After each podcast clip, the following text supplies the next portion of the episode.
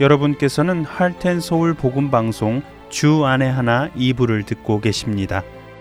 주 안에 하나 2부에는 구약 성경에 나오는 이스라엘 왕들의 이야기를 공부해 보는 왕들의 이야기와 은혜의 설교 그리고 쉽게 지나쳤던 말씀들을 다시 살펴보며 더 깊게 묵상하는 내 입술의 묵상이 준비되어 있습니다. 먼저 왕들의 이야기로 이어집니다.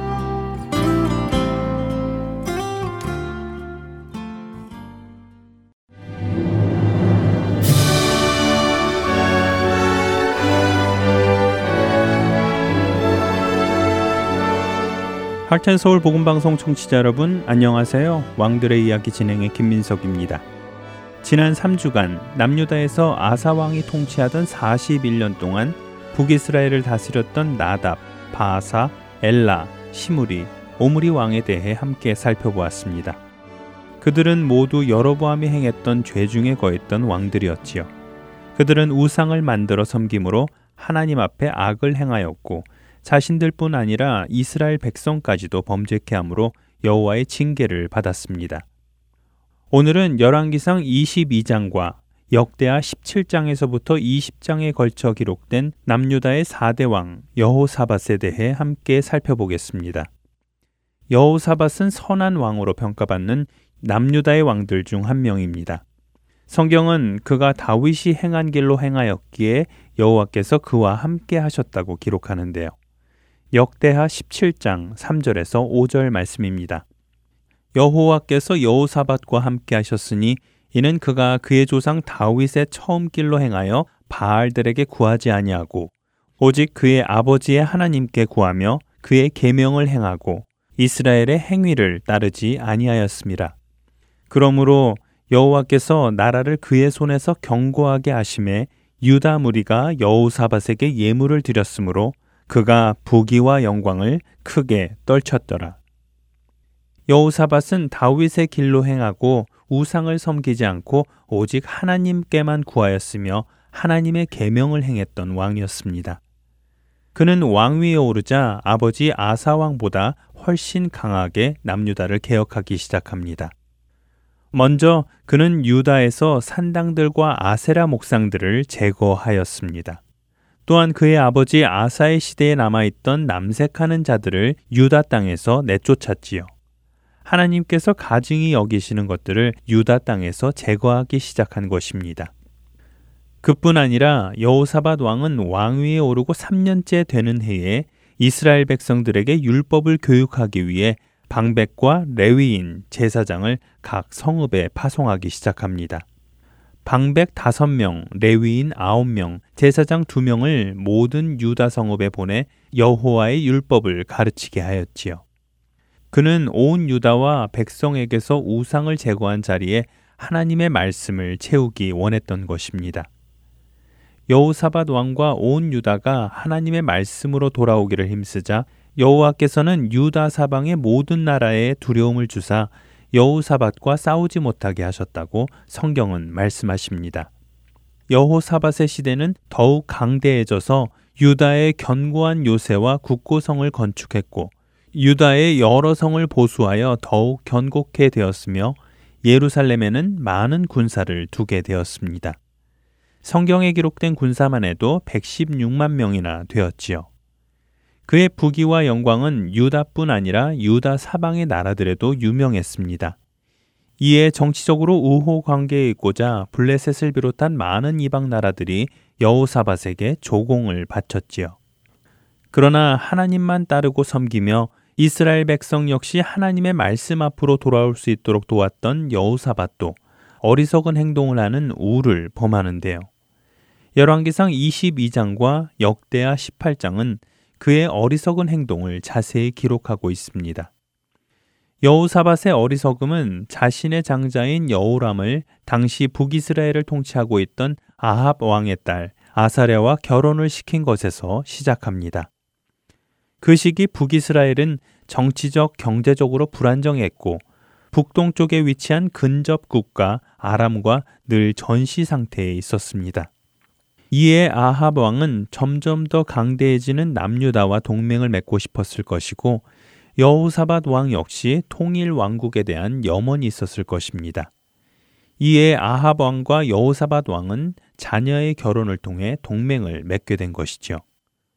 두 나라가 동맹을 맺으면 여호사밧 왕은 북이스라엘과 있었던 크고 작은 전쟁을 줄이고 동시에 아람을 견제할 수 있었기 때문이지요. 그러나 이것은 여호사밧 왕뿐만 아니라 훗날 이스라엘에게 비극적인 결과들을 가져오게 되는데요. 악한 왕을 도운 것에 대한 하나님의 진노가 여호사밧 왕에게 임했고 며느리로 맞은 아달랴는 다윗의 후손들을 죽이게 됩니다. 또한 백성은 이스라엘의 각종 우상들을 유다로 들여와 그들을 숭배했고 이로 인해 유다는 멸망하여 바벨론의 포로로 끌려가게 되지요. 하나님의 말씀에 순종하고 하나님만 따르던 여호사밧 왕이었지만 자신의 생각으로 나라를 통치했을 때 어떤 결말을 가지고 오는지 성경은 분명하게 우리에게 보여주고 있는 것입니다. 그러나 그의 어리석음은 여기에서 끝나지 않았습니다. 자녀들의 결혼 후 2년이 지나고 여호사밧 왕은 아합 왕을 찾아갑니다. 이때 아합 왕은 여호사밧 왕과 그의 시종을 위하여 양과 소를 많이 잡아 마중하고 함께 길르앗 라못을 치자고 권하지요. 길르앗 라못은 당시 남과 북을 연결하는 상업의 중심지로 매우 중요한 요새 지역이었습니다.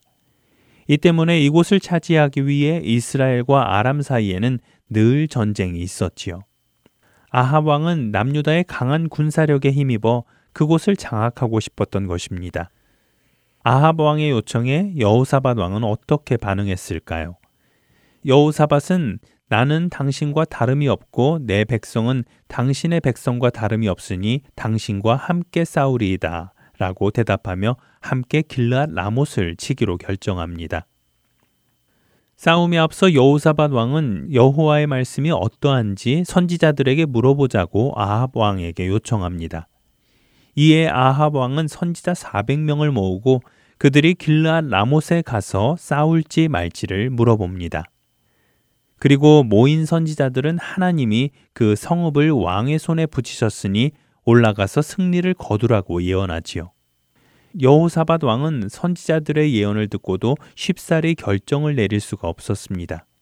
이에 아합 왕에게 우리가 물을 만한 여호와의 선지자가 이들뿐이냐고 물어보지요. 아합 왕은 미가야라는 선지자가 있으나 그는 좋은 일로는 예언하지 아니하고 항상 나쁜 일로만 예언하기 때문에 자신이 미워하는 자라고 대답하는데요.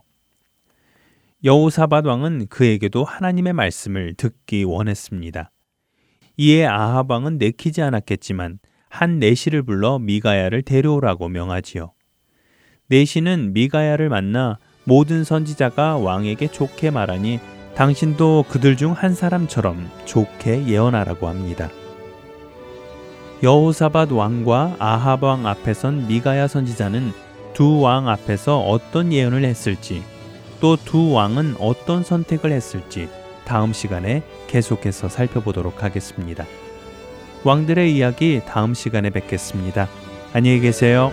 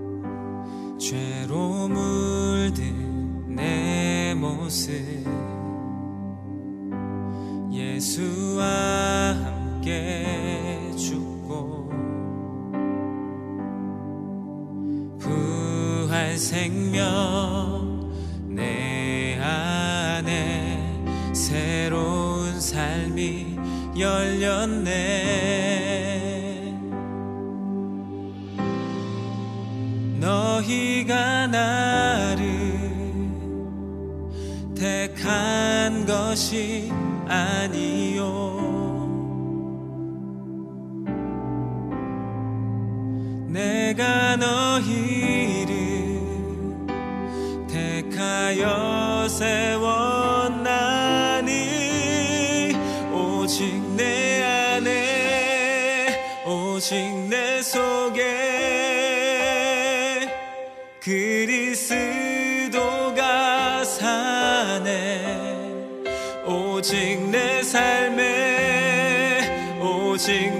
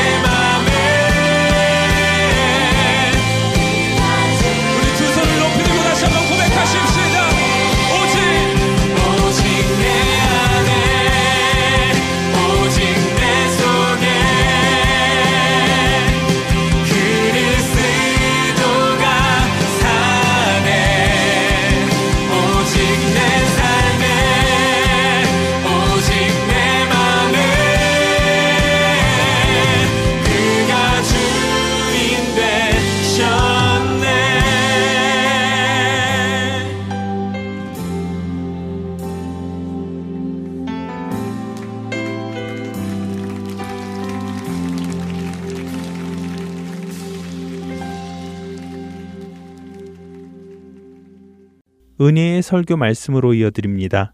오늘 설교 말씀은 캐나다 밴쿠버 그레이스 한인교회 박신일 목사님께서 민수기 27장 1절에서 5절의 본문으로 주님과 함께 걷는 길이라는 제목의 말씀 전해 주십니다. 은혜의 시간 되시길 바랍니다.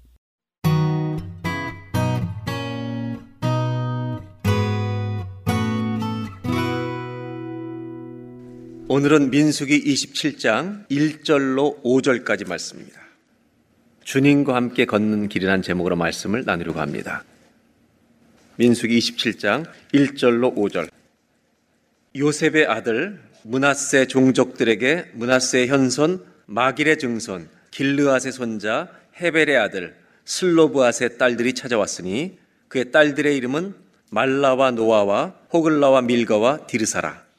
그들이 회막문에서 모세와 제사장 엘르아살과 지휘관들과 온 회중 앞에 서서 이르되 우리 아버지가 광야에서 죽었으나 여호와를 거슬러 모인 고라의 무리에 들지 아니하고 자기 죄로 죽었고 아들이 없나이다. 4절 5절 두 절을 같이 읽겠습니다. 어찌하여 아들이 없다고 우리 아버지의 이름이 그의 종족 중에서 삭제되리이까 우리 아버지 형제 중에서 우리에게 기업을 주소서 하매 모세가 그 사연을 여호와께 아뢰니라 아멘. 오늘 성경에는 갑자기 민숙의 뜻밖의 한 가정이 등장합니다. 27장 1절을 보시면 요셉의 후손이라고 말합니다. 요셉의 아들 중에 문하세의 후손들 중에 슬로보앗의 딸들의 이야기가 나옵니다. 그 딸들의 이름은 밀라, 노아, 호글라, 밀가, 디르사 다섯 명인데요. 이들을 소개하는 이유는 2절입니다. 이 딸들 다섯 명이 회막문에서 모세에게 찾아옵니다. 물론 제장 엘르아살도 옆에 있습니다. 3절 우리 아버지가 광야에서 죽었으나 여호와를 거슬러서 모인 고라에 반역했던 고라의 무리에 들지 아니하고 그 죄로 죽지 않았습니다. 자기 죄로 죽었고 아들이 없나이다. 자기 가족 상황을 소개하는 겁니다. 우리 아버지는 반역하는 고라 무리 속에 들은 것이 아니라 그냥 자연스러운 인간의 죄인으로서 1세대로서 하나님 앞에서 이 광야에서 이미 죽었습니다. 여러분 아시는 것처럼 이때는 1세대들이 이미 거의 죽은 때입니다. 그리고 4절 어째 아들이 없다고 우리 아버지의 이름이 그의 종족 중에서 삭제되리까? 아들이 없어서 아버지의 이름이 이제 사라지는 것 이것에 대해 염려하고요. 두 번째는 우리 아버지의 형제 중에서 우리에게 기업을 주셔서 하매 이것을 이야기하는 겁니다. 무슨 말이냐면 이 당시에는 재산이나 땅이 아버지가 돌아가시면 딸들에겐 가지 않았습니다. 아들에게만 갔고 아들이 없는 경우는 가장 가까운 친척에게 순서대로 가게 되어 있습니다. 이것이 그 당시에 규례인데 이 딸들은 우리가 가나안 땅에 들어가게 됐을 때 땅을 지파별로 다 나눠주고 그 지파의 가족별로 땅을 다 분배해서 농사짓게 할 텐데 우리는 아들이 없어서 땅을 못 받는 것입니까? 우리에게도 주십시오라고 하는 내용이 이들의 첫 번째 모세에게 부탁한 것입니다. 모세는 이걸 가지고 하나님께 기도하러 간 장면을 우리가 읽은 것입니다. 왜 여기에 민숙이라고 하는 40년의 광야 생활 중에 38년에 해당되는 이 긴 광야 여정 중에 왜 갑자기 슬로브아스의 이 가문의 딸들의 이야기가 끼어 있는 것일까? 하나님은 이들을 통해서 우리에게 무엇을 가르쳐 주시고 말씀하기를 원하시는 것인가? 이 딸들에게는 특징이 있습니다. 이들은 광야를 건넌 2세대들입니다. 1세대가 다 죽고 모세만 살아 있습니다. 여호서 갈렙이 살아 있고 이 두 사람은 가난에 들어가지만 모세도 곧 이제 신명기에서 죽게 될 것입니다. 모압 평에 가난 앞에 도착했는데 이들은 뭘 달라고 하냐면 약속의 땅에 들어가서 이 기업을 분배할 때 우리 몫을 딸들에게도 달라는 것입니다. 뭐가 특별하냐면 이들의 요구에는 믿음이 있다는 겁니다. 무슨 믿음이 있냐면 아직 가나안 땅에 들어간 것도 아닙니다. 이들은 가본 적도 없습니다. 거인들이 있습니다. 마치 기업을 받은 것처럼 말하는 겁니다. 슬로바스의 딸들은 이 기업이 우리 것이 된 것처럼 믿음으로 말하고 있다는 겁니다. 이 슬로바스의 딸들에 대해서 성경의 많은 학자들이 해석을 해왔습니다. 이미 수백 년 전에 칼빈이란 사람이 이렇게 얘기합니다. 슬로보아스의 딸들이 이 땅의 기업에 대한 권리를 달라고 요구한 것은 하나님의 약속을 확고하게 믿고 있는 그들의 믿음을 보여준 것입니다. 이 딸들의 믿음 때문에 이미 이루어지지도 않았던 것을 믿음으로 말하는 이들의 태도가 앞으로 올 후세들에게 귀감이 되고 모범이 될 수 있도록 하나님은 이들의 이야기를 여기에 적어 놓으셨다고 하는 것입니다. 광야에 1세대가 죽고 2세대 200만 명이 넘는 사람들이 광야를 지나고 있습니다. 그 중에 하나님은 슬로바스의 딸이라는 한 가정의 자녀들을 픽업해서 우리에게 보여주고 계십니다. C.S. 루이스는 이렇게 말합니다. 그는 무신론자였습니다. 믿음이라고 하는 것에 가장 방해가 되는 것은 내 이성이 아니라 내 기분과 감정이다. 왜냐하면 사람의 이 기분과 감정은 늘 변할 수 있는 것이기 때문에 이걸 따라 움직이다는 믿음을 버릴 수도 있기 때문이다. 이 사람은 정말 탁월한 작가답게 믿음을 이렇게 우리한테 정리해 줍니다. 믿음은 아무리 기분이 좋거나 나쁘거나 내 감정이 아무리 높든지 기쁘든지 바닥을 치든지 내 기분이 아무리 흔들려도 상관없이 내가 받아들인 하나님의 말씀의 진리를 끝까지 지키는 아트, 예술이다. 내 감정이 아무리 흔들려도 내 믿음이 말씀이 중심이기 때문에 그 진리를 끝까지 붙드는 것, 이것이 믿음이다. 그러면서 이렇게 말합니다. 우리 중에 이 기분을, 감정을 흔들릴 때 어디 갖다 이 감정을 버려야 되는지 여기다 내려놓아야 되는지를 모르는 사람은 절대로 견실한 기독교인도 될 수 없고 견실한 무신론자도 될 수 없다. 그러면서 믿음 생활을 잘하기 위해서 안내를 하는데 첫 번째, 우리 인간의 기분과 감정은 언제나 바뀔 수 있다는 걸 첫째 받아들이라는 겁니다. 두 번째는 믿음은 들음에서 나기 때문에 감정을 따라 살지 말고 언제나 말씀을 읽고 그 말씀을 계속해서 마음판에 새기라는 겁니다. 세 번째, 교회를 떠나지 말라는 것입니다. 이 예배 드리는 공동체 안에서 그리고 개인적인 시간에 주님과 만나는 교제, 이 영적인 교제 속에서 믿음이 자기도 모르게 자란다는 겁니다. 그네 번째 중요한 얘기를 합니다. 내 믿음이 정말 살아있는 믿음, 내 뼛속에 새겨진 믿음이 되려면 하나님의 말씀을 꼭 실천해 보라는 것입니다. 근데 어떻게 실천하냐면 한 번 실천해 보지 말고 한 달, 두 달, 세 달, 6개월을 해보라는 겁니다. 한 말씀이라도. 그러면 철저히 깨닫는 게 하나 있다는 겁니다. 우리를 도전하는 악한 것이 얼마나 강한지, 내 안에는 죄가 얼마나 센 것인지를 발견하게 된다는 겁니다. 내가 죄와 싸워보고 말씀대로 살아보면서 내가 연약한 자인 걸 아는 사람은 이 모든 죄를 완벽하게 이기신 분이 이 땅에 한 분밖에 없다는 걸 압니다. 예수 그리스도. 그래서 그분에게 도움을 요청한다는 것입니다. 이 하나님께 도움을 요청하는 사람만이 믿음을 견고하게 세울 수 있다는 것입니다. 12명의 정탐꾼이 가난을 보고 온 적이 있습니다. 다 좋은 땅이지만 10명은 거인들이 있어서 못 간다. 우리 죽는다. 그들의 말은 맞습니다. 기분도 사실입니다. 죽을 것 같은 감정도 사실입니다. 그러나 한 가지를 못 본 겁니다. 이 땅을 주시겠다고 약속하신 주의 말씀이 그들에게 없는 것입니다. 믿음은 아무리 기분이나 감정이 바뀌어도 내가 받아들인 하나님의 약속의 말씀을 끝까지 지키는 이것이 믿음인 줄로 믿습니다. 슬로바스의 딸들은 여기 있습니다. 기업을 달라는 것입니다. 마치 거인들이 지금 더 다가와 있는데 이제 곧 들어가야 되는데 이 기업이 우리 것인 것을 믿는 겁니다. 이것이 끝나고 여호수아를 가보면 여리고에 정탐꾼 두 명을 보냅니다. 여호수아가 라합이 스파이들이 왔다고 왕이 찾으니까 숨겨줍니다. 다락방에. 왕의 부하들이 간 다음에 이 정탐꾼 둘을 불러놓고 라합이 하는 말은 놀랍습니다. 내가 당신들을 왜 선대인 줄 아냐고, 왜 잘 대했는 줄 아냐고. 내가 들어보니까 홍해바다를 하나님이 가르쳤다는 걸 내가 들었다고. 내가 그걸 믿는다고. 하늘과 땅에 당신들이 믿는 하나님 같은 분은 없다고. 나도 그분을 믿는다고. 이제 당신들이 오면 우리 다 망합니다. 그때 내가 너희들 살려줬으니 당신들이 이 땅을 점령할 때 우리 모든 가족을 살려주겠다는 증표를 내놓으라고. 놀랍습니다. 하나님이 이기실 것을 믿은 겁니다.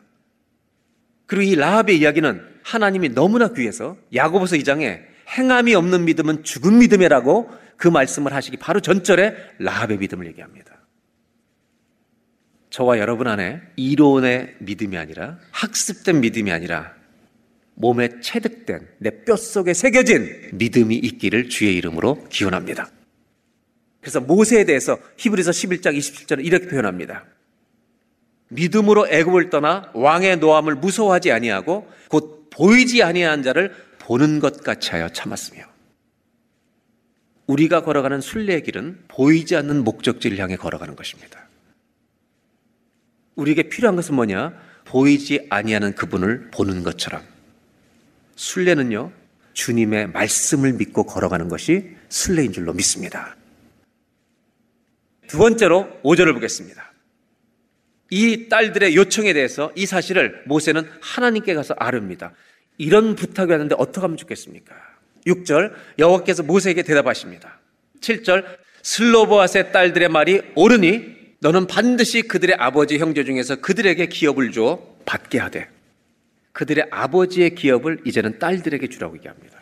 그리고 8절에 여기서 끝나지 않고 너는 이스라엘 자손에게 말하여 이르기를 사람이 죽고 아들이 없으면 지금까지 해왔던 방식으로 하지 말고 그의 기업을 딸들에게 먼저 줘라.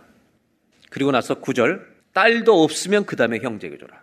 10절 형제도 없으면 아버지 형제 친척에게 줘라. 11절 아버지 형제가 없으면 친족에게 나눠주라.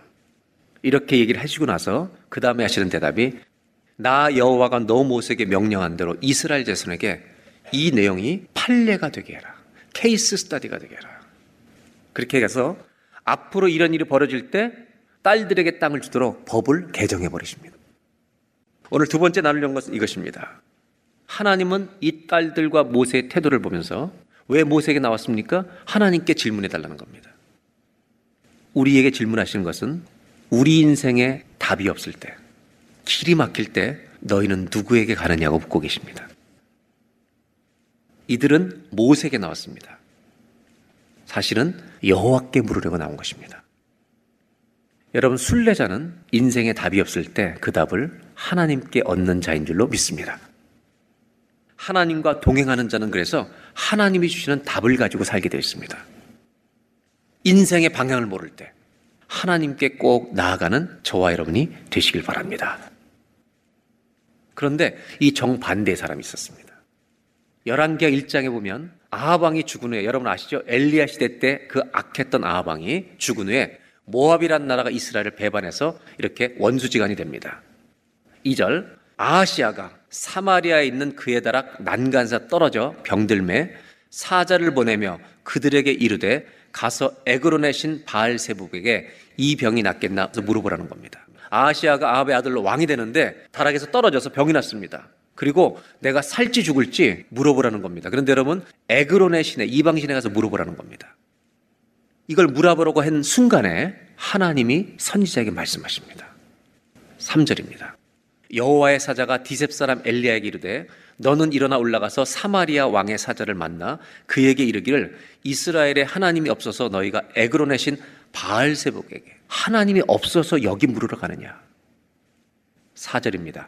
그러므로 여호와의 말씀이 내가 올라간 침상에서 내려오지 못할지라 내가 반드시 죽으리라 하셨다라 엘리야가 이에 가니라. 엘리야가 가서 이 말을 하고요. 아하시아는 여기서 죽습니다.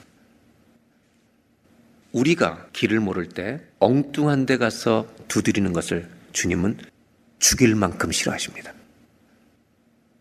신앙을 가졌다고 하는 것은 모든 길이 다 막혔을 때 주님께만 가는 것입니다. 왜냐하면 사면이 다 막혀도 위로부터 답이 올 것이기 때문입니다. 사랑하는 여러분, 순례의 길을 가고 있습니다. 하나님 말씀을 믿으면서 걸어가시기를 축복합니다. 그리고 벽에 부딪히면 답이 없으면 다른 데 가서 기웃거리지 말고 제일 먼저 물어야 할 분은 주님인 줄로 믿습니다. 왜냐하면 그분이 우리를 향해 답을 가지고 계시기 때문입니다. 이제 마지막 말씀을 좀 나누려고 합니다. 이 과정을 통해 슬로보아스 딸들이 깨닫게 된 것이 무엇일까? 8절을 보겠습니다. 너는 이스라엘 자손에게 말하여 이르기를 사람이 죽고 아들이 없으면 그의 기업을 그의 딸에게 돌릴 것이요. 여러분 이 딸들은요 그동안 흘러오고 있는 법규를 잘 알았습니다. 아들에게만 가는 겁니다. 근데 마음이 아파서 하나님께 여쭌 겁니다. 혹시 딸들에게 주시면 안 됩니까? 라고 여쭌 겁니다. 근데 하나님 뭐라고 대답하시냐면 슬로바의 딸들의 말이 옳다 그러고 아들이 없으면 딸한테 기업을 주라는 것입니다. 여러분 이 말을 들었을 때 이 딸들이 당연하지 이렇게 얘기했을 것 같아요. 깜짝 놀랐을 것 같아요. 11절에 가면 나 여호와가 너 모세에게 명령한 대로 이스라엘 자손에게 판결의 규례가 되라 법을 개정해 버리시는 거예요. 얼마나 놀랬을까요, 여러분? 200만 명이 넘는 사람들이 지금 광야를 건너가고 있는데 그 중에 요셉의 아들 문하세 지파의 슬로브앗이라고 하는 이 사람의 돌아가신 이 딸 다섯 명이 하나님께 물어본 거예요. 200만 명 중에 아무도 아닌 자들이. 근데 하나님은 그들의 요구를 들으시고 그렇게 법을 바꿔주시는 거예요. 얼마나 감격입니까? 여러분 이런 생각을 해보세요. 이 슬로브앗의 딸들이 체험한 하나님은 어떤 하나님이었을까? 우리가 하나님 아버지를 부르며 기도할 때 나에게 귀를 기울여줄 하나님을 믿는 감격이 있기를 바랍니다. 우리나라 기업계에 아주 평범한 사람으로 살았는데 화제거리가 된 사람이 한 명 있습니다. 이 사람 이름 조서환이라는 사람입니다. 이분은 크리스찬이고 교회 집사님입니다. 이 사람의 이야기가 신문에 소개될 정도로 회자가 된 이유가 있습니다. 23살에 육군 소위로 임관을 합니다. 그해 수류탄 사고로 오른팔을 잃어버립니다. 팔이 잘려버립니다. 이 고통이 너무 커서 기절합니다. 그리고 병원에서 깨어납니다. 그리고 치료를 받고 있는데 안타깝게도 너무나 사랑했던 한 여인이 있었습니다. 너무 보고 싶은데 팔을 잃었기 때문에 연락을 할 수가 없었습니다. 그러다가 망설이다가 너무 보고 싶어서 사고 난 사실을 알리고 여자친구에 연락을 합니다. 여자친구는요, 병원에 찾아옵니다. 그리고 자기가 묻고 싶었던 것을 묻습니다. 20대 젊은 이들입니다. 팔이 잘렸는데 아직도 나를 사랑하느냐고 묻습니다. 이 여자친구는 말하지 않고요. 고개만 끄덕거립니다. 그 모습을 보는 순간 이 청년은 날아가는 듯이 기뻤습니다. 세상을 다 얻은 것 같았다고 신문에 표현합니다. 이 여자친구는 나이에 비해서 성숙한 편이어서 남자친구를 정성껏 간호하기 시작합니다. 매일 음식을 가지고 병원에 옵니다. 그러나 이 행복도 잠깐이었습니다. 어느 날 이 딸이 매일 나가는 걸 안 이 여자의 아버지가 병원을 찾아옵니다. 그리고는 팔이 잘린 남자친구를 바라보고 있는 자기 딸을 손을 붙잡고 집에 가자고 큰 소리를 칩니다. 어느 아버지가 딸의 장례를 생각할 때 그렇게 하고 싶지 않았겠습니까? 딸은 아빠 나 괜찮다고 싫다고 거절합니다. 그때 아버지는 화가 나서 말합니다. 너 저놈 택할래? 아빠 택할래? 둘 중에 하나만 택하라고. 그때 이 딸은 아주 침착하게 아버지에게 말합니다. 아버지 절대로 이런 일이 일어나서는 안 되겠지만 사람이 살다 보면 어떤 일도 벌어질 수 있는 거 아닙니까? 만약 혹시 아버지가 사고로 한쪽 팔을 잃었다면 어머니가 어떤 태도를 보이기를 원하십니까?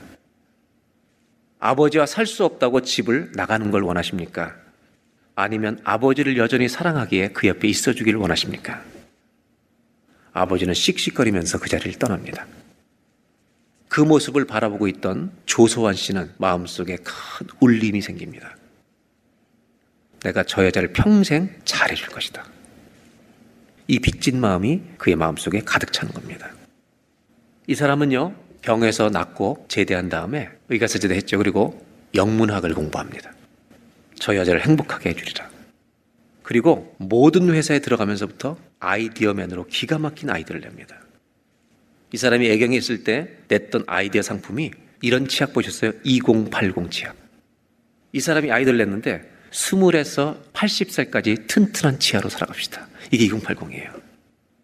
이 사람이 아이디어가 회사에서 채택되기 시작하는 겁니다. 그래서 어떻게 하냐면 KTF 부사장까지 간 거예요. 나중에 중국의 그 유명한 세라젬 대표가 됩니다. 많은 사람들이 기자들이 달려와서 질문합니다. 손 없는 세월을 어떻게 사셨습니까? 이 장애를 어떻게 헤쳐나갔습니까? 그때 이 사람이 기대합니다. 제 위기는 파란 쪽을 잃은 것만이 아닙니다. 제 자존감을 잃어버린 것입니다. 처음 직장 면접에서 좌절했습니다. 오른팔이 잘렸기 때문에 쓸 수 없다는 것입니다. 저는 죽으려고 비관적인 생각도 여러 번 했습니다. 그러나 제가 살 수 있었던 것은 두 가지 이유입니다. 첫째는 하나님의 은혜였습니다. 나를 사랑하신 하나님의 은혜. 두 번째는 나를 버리지 않은 내 아내였습니다. 팔이 없는데도 날 소중히 여겨준 그 아내. 저는 그 아내를 살려야 했습니다. 책임져야 했습니다. 저는 빚을 졌기 때문에 열심히 산 겁니다. 마치 사도 바울이 하나님의 사랑이 나를 강권하시는도다. 우리 중에도 오른팔이 잘린 사람이 있습니다. 인생의 날개가 꺾인 사람도 있습니다. 그러나 그 사람이 오늘 하나님께 기도하면 귀를 기울여 주시지 않겠습니까?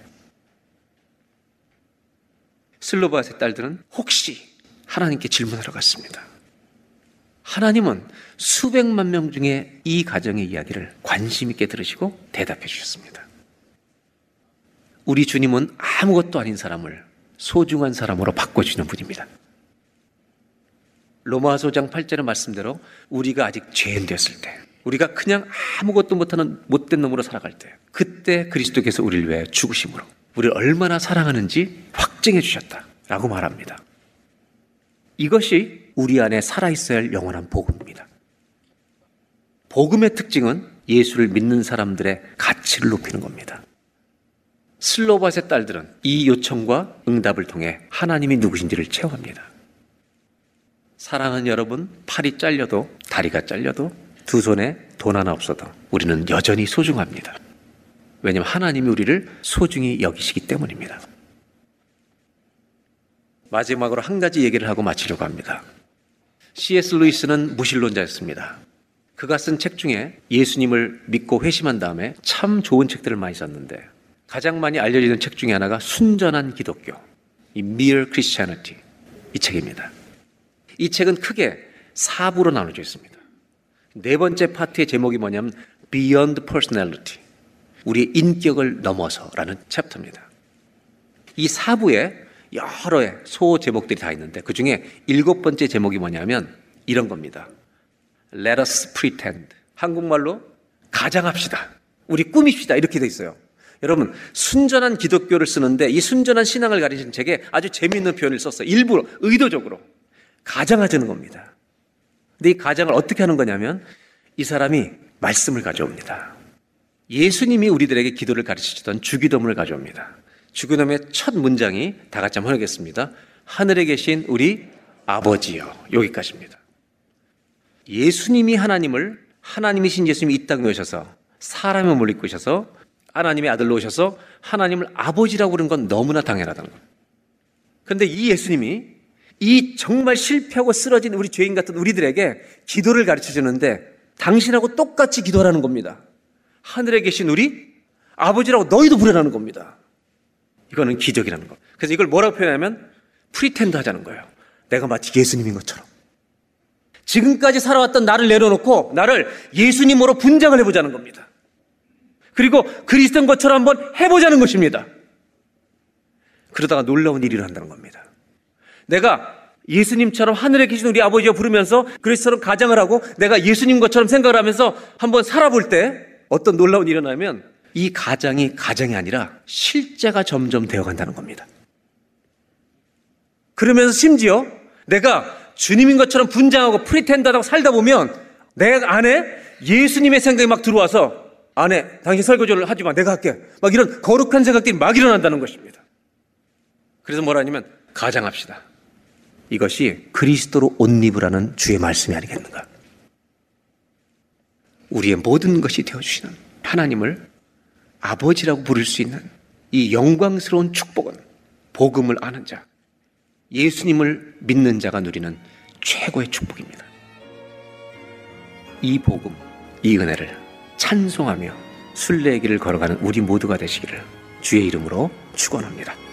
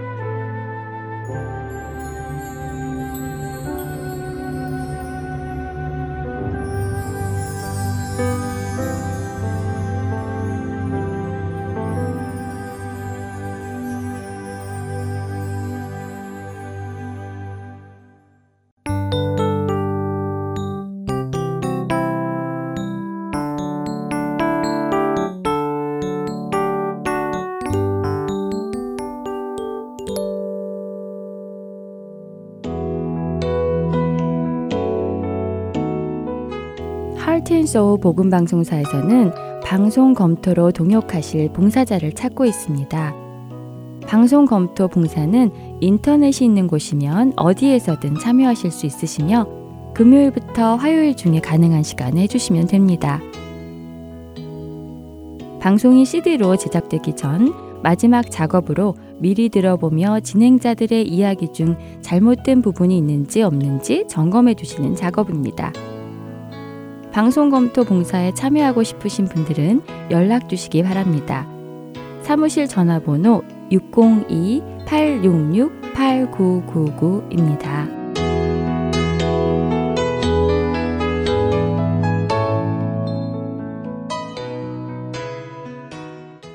이어서 내 입술의 묵상으로 이어집니다.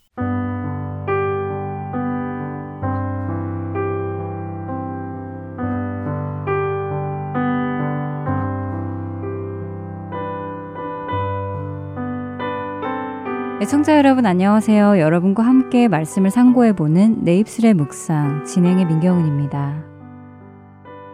하나님의 부르심을 받은 성도는 그 부르심 받은 모습에 합당하게 살아가야죠. 이러한 우리의 모습을 잘 설명하신 구절이 있는데요. 바로 에베소서 4장의 말씀입니다. 조금 읽어드리겠습니다. 그러므로 주 안에서 갇힌 내가 너희를 권하노니 너희가 부르심을 받은 일에 합당하게 행하여 모든 겸손과 온유로 하고 오래 참음으로 사랑 가운데서 서로 용납하고 평안에 매는 줄로 성령이 하나 되게 하신 것을 힘써 지키라. 몸이 하나요. 성령도 한 분이시니 이와 같이 너희가 부르심의 한 소망 안에서 부르심을 받았느니라. 주도 한 분이시요. 믿음도 하나요. 세례도 하나요. 하나님도 한 분이시니 곧 만유의 아버지시라. 만유 위에 계시고 만유를 통일하시고 만유 가운데 계시도다. 우리 각 사람에게 그리스도의 선물의 분량대로 은혜를 주셨나니 그러므로 이르기를 그가 위로 올라가실 때에 사로잡혔던 자들을 사로잡으시고 사람들에게 선물을 주셨다 하였도다. 에베소서 4장 1절부터 8절까지의 말씀입니다. 하나님의 부르심을 받은 성도는 성도답게 행해야 한다고 하시는데요. 그 모습은 겸손과 온유, 오래 참음과 사랑 가운데서 서로 용납하고 성령께서 하나 되게 하신 것을 힘써 지키는 것으로 나타나야 한다는 말씀입니다. 그런데 8절에 가면 조금 이해하기 어려운 말씀이 나옵니다. 다시 읽어 드릴게요. 그러므로 이르기를 그가 위로 올라가실 때에 사로잡혔던 자들을 사로잡으시고 사람들에게 선물을 주셨다 하였도다. 여기서 그가 위로 올라가실 때라는 말씀은 예수님께서 하나님께로 가실 때를 의미할 텐데요. 그런데 저는 사로잡혔던 자들을 사로잡으시고 또 사람들에게 선물을 주셨다. 이런 말씀이 무슨 뜻인지 언뜻 이해가 되지 않았었습니다. 궁금해서 현대인 성경을 찾아보았더니 이렇게 번역이 되어 있더라고요. 그래서 성경에는 그가 높은 곳으로 오르실 때 사로잡은 자들을 이끌고 가시며 사람들에게 선물을 주셨다라고 되어 있습니다. 라고 번역되어 있었습니다. 결국 이 말씀은 사도 바울이 지금 한 말이 아니라 구약에 기록된 말씀을 인용한 말씀이구나 하는 것을 알 수 있게 되었는데요. 찾아보니 사도 바울이 인용한 구절은 시편 68편의 말씀이었습니다. 주께서 높은 곳으로 오르시며 사로잡은 자들을 취하시고 선물들을 사람들에게서 받으시며 반역자들로부터도 받으시니 여호와 하나님이 그들과 함께 계시기 때문이로다라는 시편 68편 18절의 말씀이었습니다. 시편 68편은 다윗이 지은 승리의 시로 하나님께서 예루살렘을 정복하게 하시고 시온산을 오르게 하신 것을 기념하고 감사드리고 찬양드리기 위한 시라고 합니다. 전쟁에 승리한 왕이 전쟁에서 얻은 전리품을 싣고 사로잡혀 있던 포로들을 되찾아 고향으로 돌아가는 모습을 나타낸 것이라고 하시네요. 바로 이런 승리한 왕의 모습을 사도 바울이 참되신 왕, 왕 중의 왕이신 예수 그리스도께 비유한 것이라고 합니다.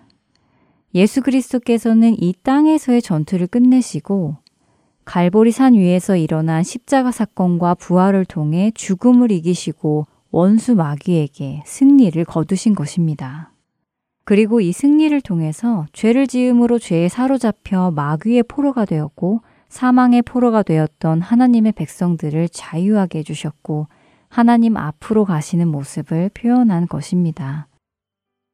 다시 말해 승리하신 예수님, 죄와 사망의 노예였던 우리를 자유하게 하시고 생명 주신 예수님.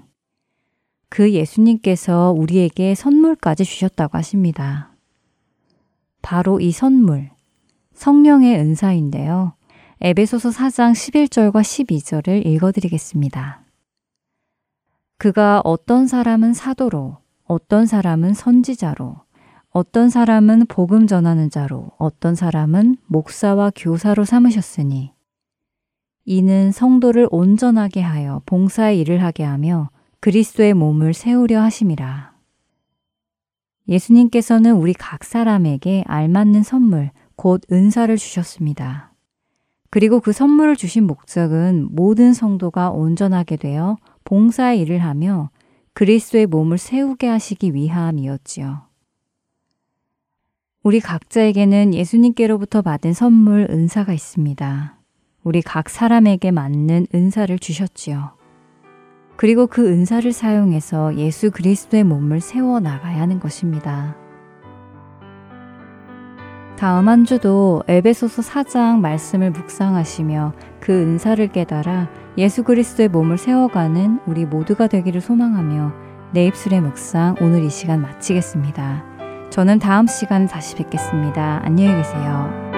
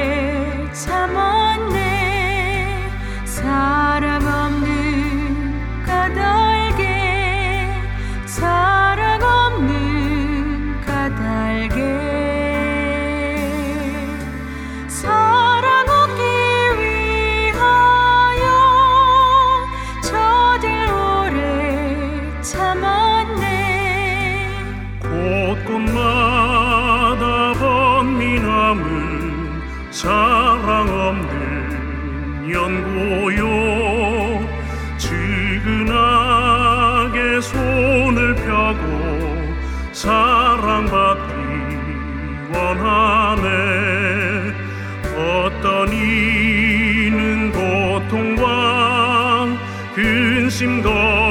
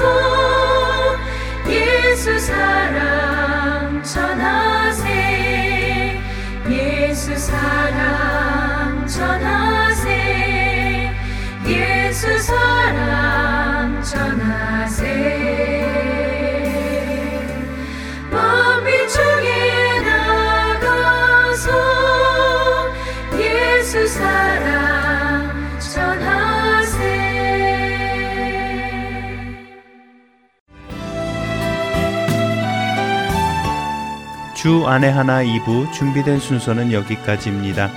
함께 해주신 여러분께 감사드립니다. 다음 시간에 뵙겠습니다. 안녕히 계십시오.